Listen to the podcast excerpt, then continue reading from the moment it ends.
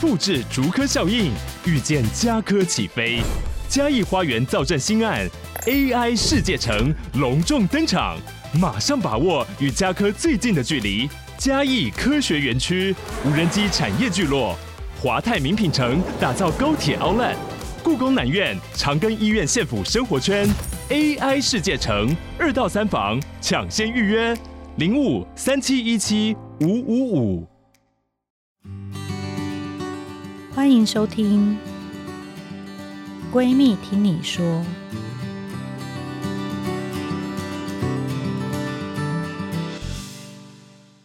大家好，欢迎回到《闺蜜听你说》节目，我是你的2条线闺蜜陈菁徽医师。这是一个长期关注女性心理健康的 podcast，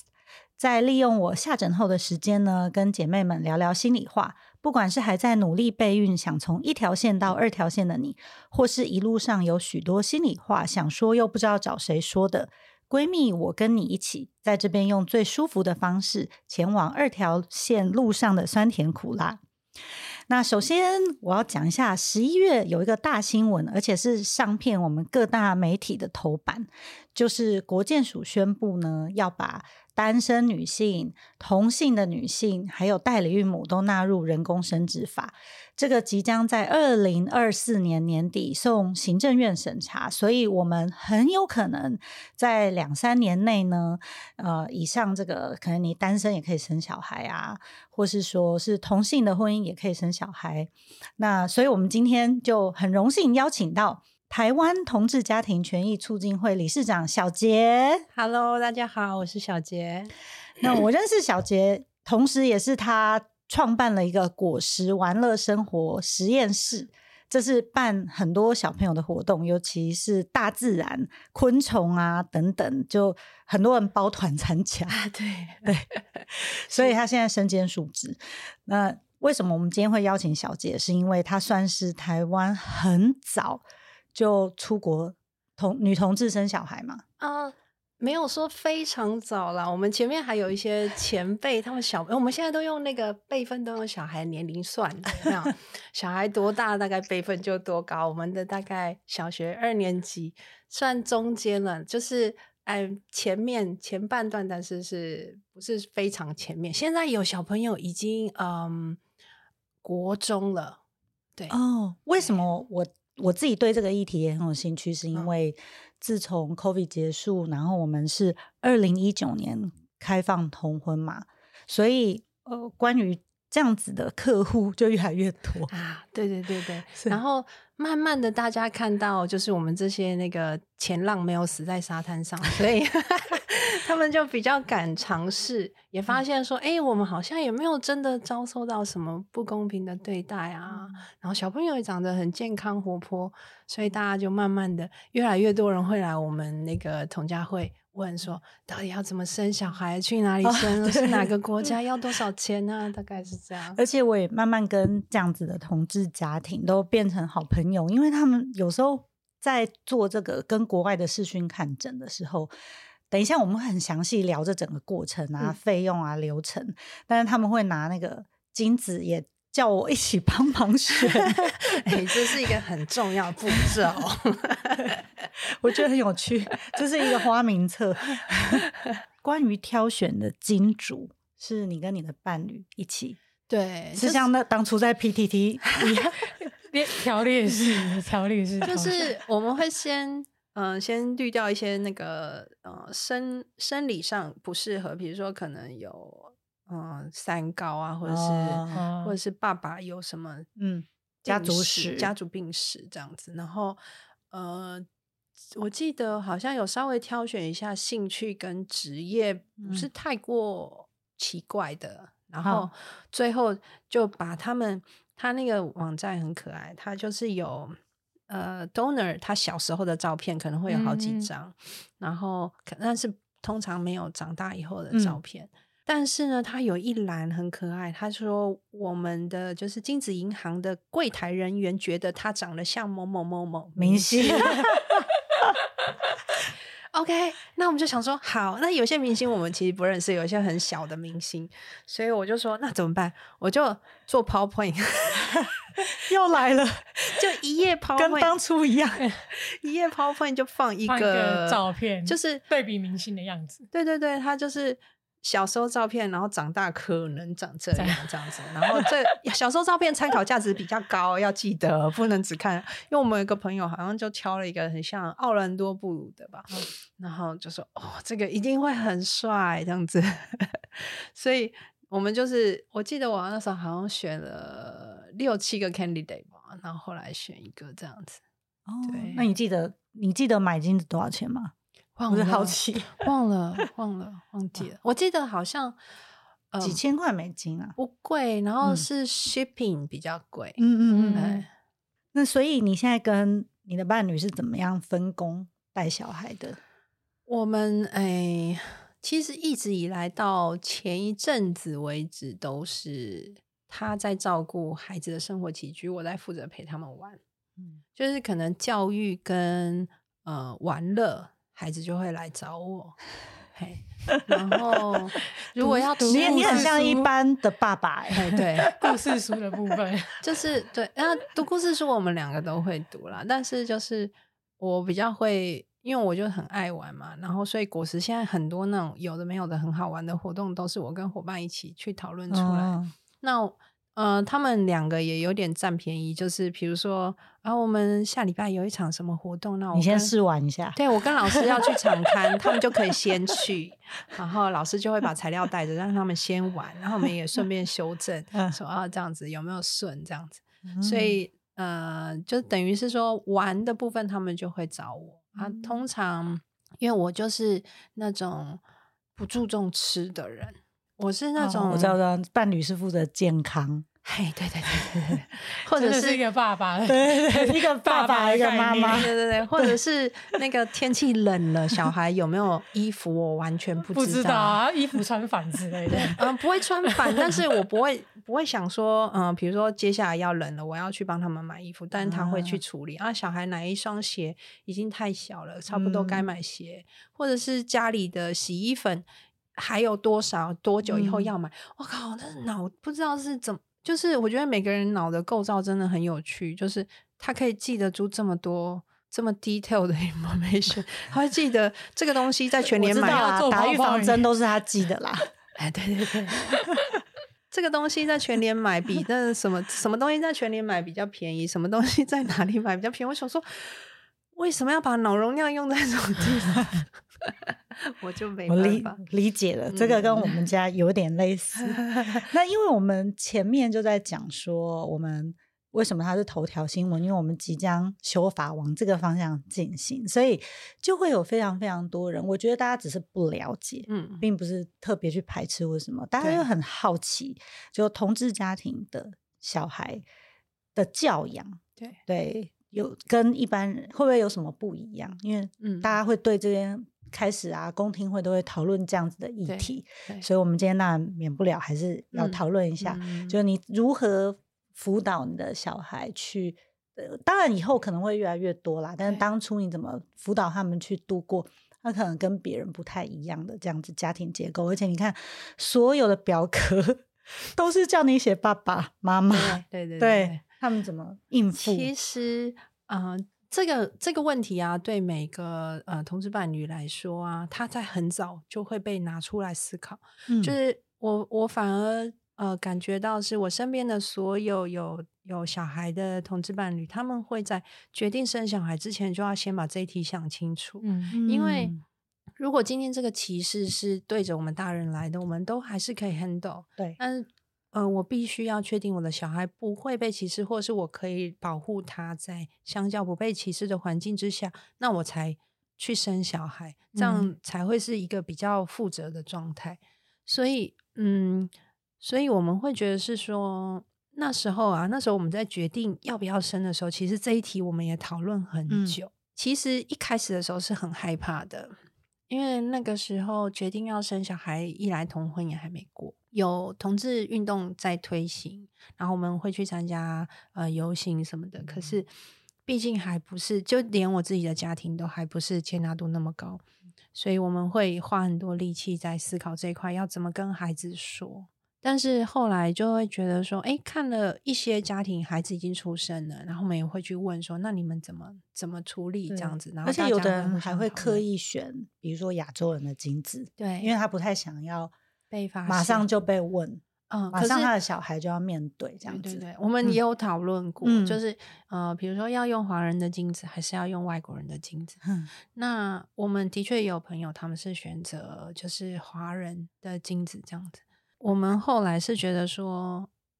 不要去隐瞒反而是比较好的，就是说你自己在做家长之前你就要先做好那个心理建设，就是反正我一定是公开的让我的孩子觉得这没有什么，我们要先理直气壮，然后孩子才知道他要怎么理直气壮，然后再来是就在想说要帮他们安排相较同志家庭友善的团体，让他们去多接触。所以我们在我办果实之前，就是可能姐姐出生之后，因为我说她高敏嘛，其实不是很好带，但是我那时候就找了一些共学团，她是蛮友善的，那我就请我的伴侣说你就带孩子去，那通常就是比如说一个礼拜2-3天就会跟一群妈妈们就在公园，那这些妈妈一定大部分都是异性恋家庭的妈妈，妈妈会带着他们的小孩，那我们的小孩会出现，那如果我公司没有那么忙我也会一起去。那其实没有做什么，就是在公园放生小孩一整天，就从早上一直放生到晚上5-6点才回家，然后小孩回家就是洗澡睡觉，一来是小孩有玩伴，二来是他们就很自然的知道说哦，他们家有两个妈妈，有些妈妈有我们家是爸爸妈妈，他们家是2个妈妈，对他们来说就已经是稀松平常了，所以我们也没有说特别的去刻意的去介绍或是什么，就是我们其实比较希望的对待是说如果大家都认识到这件事情之后，它其实就是一个 normal， 就是跟别人没有什么不一样，所以我们给孩子的态度也是这样。那当然就是还是会在家里就是置入很多绘本，我就是在他出生之前我就买了大量的就是容纳多元的这样子的绘本在家里，所以我们家会很刻意的少掉一些那种刻板印象的绘本，像什么灰姑娘啊，是对那种绘本在我们家找不到。我有一天买了一本书叫《灰王子》，有没有？然后我要讲的时候突然发现小孩没有听过灰姑娘，所以要怎么讲灰王子？对，很有趣。对，所以你小孩有问过你问题，为什么别人是怎么样，我们是怎样？对，他会问吗？他们应该是从出生那一天，你们都准备得很好了，对，就是这样。然后。所以他的好朋友们也会说他们家有2个妈妈这样子，或者是遇到路人不认识的时候他们也会帮忙讲他们家是2个妈妈的家庭，然后我们就会帮忙讲这样。对，然后在路上我们也会很认真的出柜，其实以前2个人出门你其实没有什么必要出柜，但是当孩子在身边的时候我会比较确实去做到这件事情。就是有些人看他们混血了就会问说你爸爸是不是外国人，嘿，混哪里的？我混北投的他们混不是啊，爸爸哪里的？澳门家没有爸爸然后后来就是我们有一个就是比较像一套说辞啦，就是有一些人很有趣，因为台湾人其实很客气，所以当他问说爸爸哪里人，然后你第一句回答我们家没有爸爸，他们会露出那种很尴尬，对不起我问错问题了，对对对。然后后来我就发现你不能先讲你要先说我们家有2个妈妈所以我们家没有爸爸然后他们的反应就会不一样，对对对没错。所以其实在美国他们不管是捐卵，就我接受捐卵，或者是我预计要找代理孕母，或是我是用捐精，或是我是同志家庭，我在做这个人工生殖的过程前是需要做一些 consultation 的，对，这个步骤是很重要，因为他要告诉你以后面对什么事情。那你也有可能捐卵后来小孩你到底要不要跟小孩揭露我是用卷卵的，就是跟领养也有点类似啦。对对对对，所以你看在台湾其实领养前必须是做好多审查，对，跟充分的咨商确认你很 ready。 所以我当然也很希望说未来这都是配套的啦，当然这个到行政院审查还需要一点时间，但我也很希望之后是可以纳入，其实需要，对，因为听说你有时候，因为现在你们都变成是self help 自助的团体，互相教，然后如果没有这个资源就会很困难。听说你也是会告诉想要同志家庭的人，就叫他们要想清楚啊。对，其实会，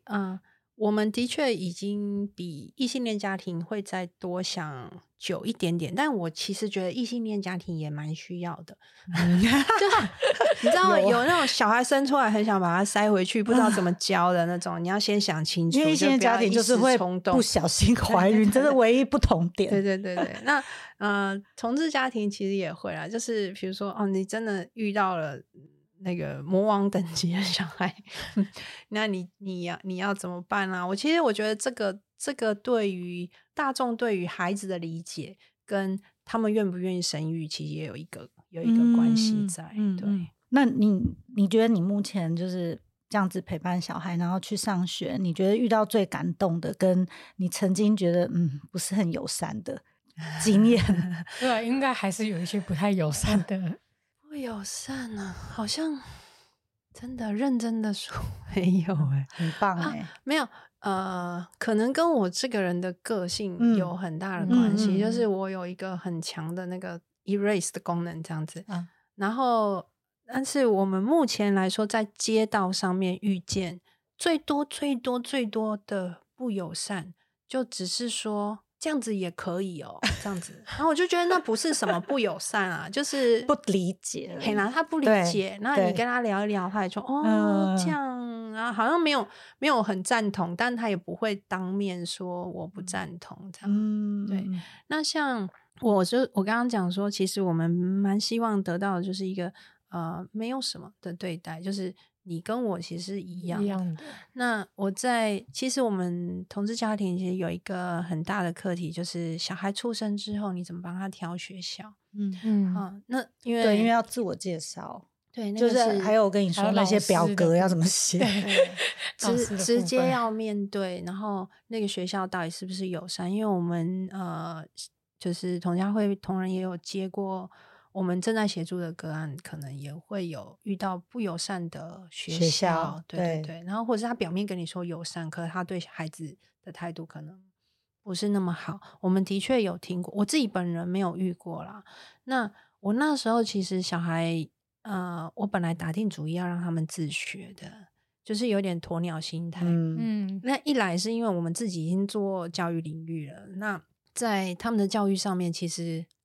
我也觉得我有我想要做的事情，我不想要让他们去接受填鸭教育，所以我一直觉得自学对我来说是一个比较好的方案，所以我本来没有很想要去接触体制内教育，对，但自学就少了你的那个互动的部分。我们现在就是共学啊，所以其实也有，就是比如说小孩现在早上去上学，然后下午回来接回去，我们也是有一群共学伙伴，会一起出门，我们会去城市走读什么的，所以互动还是有，但是只是因为那时候疫情，我就说那时候关了几个月之后，小孩突然觉得好需要同才然后有一天就看到那个山上的实验小学说要招生幼儿园，就说你要不要去试试看，因为他很高敏，所以他不太能够接受离开我们，他的那个分离焦虑一直都有，然后他突然说好，就是他觉得很需要有朋友一起玩这样。我就说好，那我们去试试看。那我们去的时候就直接跟幼儿园就说我们是同志家庭这样子，然后老师就说所以呢那小孩吃东西上面有没有什么困难？我想说跟我讲这干嘛这样子，然后说哇好就是你了，对对对，然后我就说好，那就去上看嘛。然后小孩就好喜欢很喜欢，因为就是山上嘛，那他又很喜欢什么小昆虫什么的，所以他就在那里玩得很开心。然后在他上幼儿园的第一年，老师很可爱，他就说他们的小朋友生日希望爸爸妈妈不要准备糖果饼干，不要准备什么蛋糕什么零食，他们不喜欢给孩子吃糖。我说好，那准备什么？老师说可不可以准备比如说小孩的照片啊，那个从小到大你可以准备一些照片，然后让小孩跟大家介绍自己。我就说哦好哦，我有胚胎照片我跟大家是不一样的大家是超音波，我是胚胎照片。没有，现在试管一个7个小孩就一个多了我真的有胚胎照片然后但是我就帮他选就是1岁的生日照片，然后可能是小孩，然后2个妈妈、或者是阿嬷，然后我们一起拍一张照片，然后1岁2岁3岁4岁5岁，然后那一年是6岁嘛，然后就是问他说你要穿什么去，还是要穿小洋装，然后就去就诶他很落落大方就跟大家介绍说、这是我的妈妈，这是我的阿咪、然后我们这是1岁去哪里庆生，2岁的时候3岁我的谁朋友谁谁谁帮我庆生什么，然后这我们也没有说真的去学校跟大家讲说、他有2个妈妈，没有，就是自然而然所有的小朋友都知道他有两个妈妈。对、我小孩的幼稚园也蛮 open 的，因为老师自己也是同志，所以我记得那个时候印象很深刻。我那个时候很喜欢是因为他们的确比较没有什么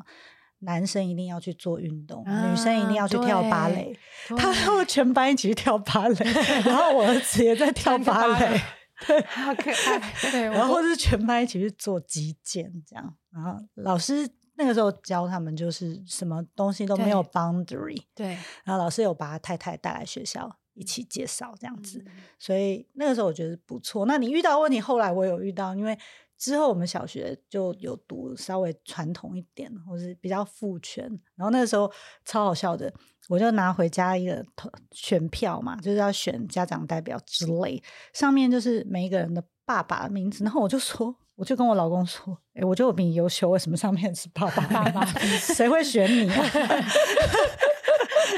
我说我觉得我好像是去抗议这现在不是两性平权了吗至少要放旁边我先说我们不要先不要，我们现在才刚进去，我们可以先适应一下嘛你先不要去那边先啄然后他们学校很可爱，我记得有一回有一个表格发下来，他们把它直接改成妈妈跟妈妈，就是那个表格本来要写爸爸跟妈妈，对啊，然后他们自己老师自己改好，然后来了我想说老师你这样不就2份表格会不会很麻烦但是就很贴心。对，但国外、因为国外这样也蛮普遍，不知道他们的表格是怎么写，通常会写就是家长家长2个家长嘛，家长1家长2就好了，没有性别，对。那最后也是很好奇，就是因为我知道你除了做户外活动，你也其实蛮落实性别教育的。对，我也很想要知道说你目前看待我们的性别教育的进度，然后你之后想要怎么样再去优化它。我们那个同家会前几个礼拜刚好也开了一个就是理监室里面的共事营啊，我们也是因为同婚也过了，那现在除了一些就是协助家庭的个案的状况以外呢，我们就是会希望也是要多花一些力气在社会的教育上。对，所以目前呢，就是会希望说也许我们可以做一些培力的工作坊，因为目前来说像我们果实跟同家会变成就是有在固定有在做，就是像跟台北市家庭教育中心、青年发展教育中心有合作，就是每个礼拜我们都从3月到11月的晚上星期5的晚上，我们都会有一位老师上线说故事，说性平故事，说一个小时。那除了这样子是教育小朋友以外，那就是还是希望能够打开那个能见度，就是让更多的大人知道说对，就是有这样子的样态，是，然后同志也不是什么妖魔鬼怪，我们生出来孩子也很可爱，也很讲道理，对不对？然后也不就是跟你的很皮，我的也很皮，就是没有什么不一样其实有爱的陪伴，我觉得最重要。对，而不是都后来我才体认到这件事情啊。对，就是跟你一样，我也是有一度觉得说啊，就是没有陪伴的话，再怎么样的家庭都其实不配拥有小孩。对 对，然后嘉义刚好跟我讲一个故事，他说他以前不是很放心可以出柜，就是因为他之前的学校、虽然大家有在交往，就是同志的这个情感教育也很重要，但是一言不合他就是打到对方的家长去，就是帮他出柜。应该是说我的求学阶段不是，可能不是这么的对同志不是这么的友善，所以一直以来就是也没有办法很明确的去出柜这件事情，就包含对家里也是，爸爸妈妈都是说，你不要去学人家玩什么同性恋，就像这样，对，他是用学，他说你不要学人家做什么同性恋啊，怎样怎样。你跟他讲说你怎么知道谁学谁？对，然后就是我一直以来都没有很明确的我生活中的前半段没有出柜的原因，是因为我一直遇到都不是这么友善，所以我刚刚一直问你说，有没有什么遇到不友善的状况，是因为这跟我的生活是完全不一样。他会觉得说你怎么都没有遇到，好像很奇怪。对，因为我就是有遇过，就是可能高中生，然后他们就是比如说我们三个是好朋友，对，然后我就跟你说，那是我女朋友，我们俩就谈恋爱这样，然后我们闹翻了，我就打电话去跟你妈妈说，你女儿是同志然后他妈妈就大崩溃，就到学校来，然后就觉得你怎么可以这样。他说那个时候来。在学校一哭巴掌很可怕，呼巴掌，然后就是一哭到山上吊，就是说你怎么带坏我女儿？她明明就是一个好好的女生，你怎么让她变成女同志？类似像这样子，所以一直以来到我的应该是说，我真的是到台北，真的是到台北才觉得这个东西是大家比较可以接受的，不然之前的话，前面是完全不敢说的，对，是完全。你就算你到现在，我的家人也都不知道。然后你可能想要像那时候同志在投票的时候，我们家是完全没有在讨论这个话题的。就是可能大家会，可能异性恋的女生反而会帮我们发声，就是说不行啊，你就是要投票啊，你就是应该要怎么样。可是我在家里是完全不敢讲，就是你怕你多讲一点，他们就会觉得说，你就是女同志。我那时候都快跟我妈吵起来，对，讲到后来都说我们不要再说了。对，就是这件事情，就是你有试着想要去讲这些东西，但是你听到他们的反应是安静的，那你就觉得好。我觉得像我们啊，就是在比如说有朋友来问我说要不要生小孩，或者是说我会觉得有一个差别是说，这些准备好要生小孩的人，其实他们。一方面来说已经经济独立了，对，你就是心理要独立之前，经济一定要先独立。那如果是高中生就会比较辛苦，所以我刚好也 skip 掉那一段，就是我的国中高中刚好都跟男生在一起，所以就是一个 safe 的 choice 然后到已经开始工作了，然后其实他们即便说他们曾经是这么高压掌控的家长，可是到你已经自己赚钱，你自己负责自己生活了，他们也不能拿你怎么办。有一点是这样，就是比较可以在心理上告诉自己说，我已经长大了，我可以对自己负责。那如果爸妈有他们固有的成见，他们还没有办法放下他，我们可以陪他慢慢的去放下。如果没有的话，其实不影响我的人生价值。可是你不会很怕就是突然讲啊，然后他们可能就心脏病发之类的这太 drama 了啦就是你也会在电视上都这样看就是爸爸妈妈身体不是很好，然后我讲完之后他可能就是高血压什么爆之类的，然后你就觉得哇，那你这个人生你就要背负着你爸妈的那一条命的那种感觉我是觉得就是不要一次 push 到底OK，会比较建议，就是如果是还没有成年的，我觉得如果你要讨论的话，可以慢慢的往后拉到你已经开始工作，那个事情就会比较好谈。然后再来是也不要，就是我一开始也会这样，就是我会被卡在我觉得为什么你不能以我的快乐为主？但是其实呢，一个人的成见呢，你看爸妈都已经活到60-70岁了，所以他的那个认知是一直巩固建立到那个时候，你要改变它其实是非常困难的，而且它也有可能是舍不得你对被人家对待或者什么的，对，因为他想象那个是一个可怕的事情，他不知道你现在可能遭受到的对待其实是友善的，所以也不需要说太就是太 push 的太严重，就是一定要就是你知道你不认同我就怎么样，对、对，我觉得大部分你们其实比一些异性恋家庭好一点，就真的是经济准备好的状况之下，然后身心都有想过才决定养小孩。的确很多可能意外怀孕的，他就是真的手忙脚乱，然后经济上也还不能负担。对，现在养小孩真的很贵，真的什么都要补习，什么都要跟人家比学一些才艺什么的。 对，最后就请你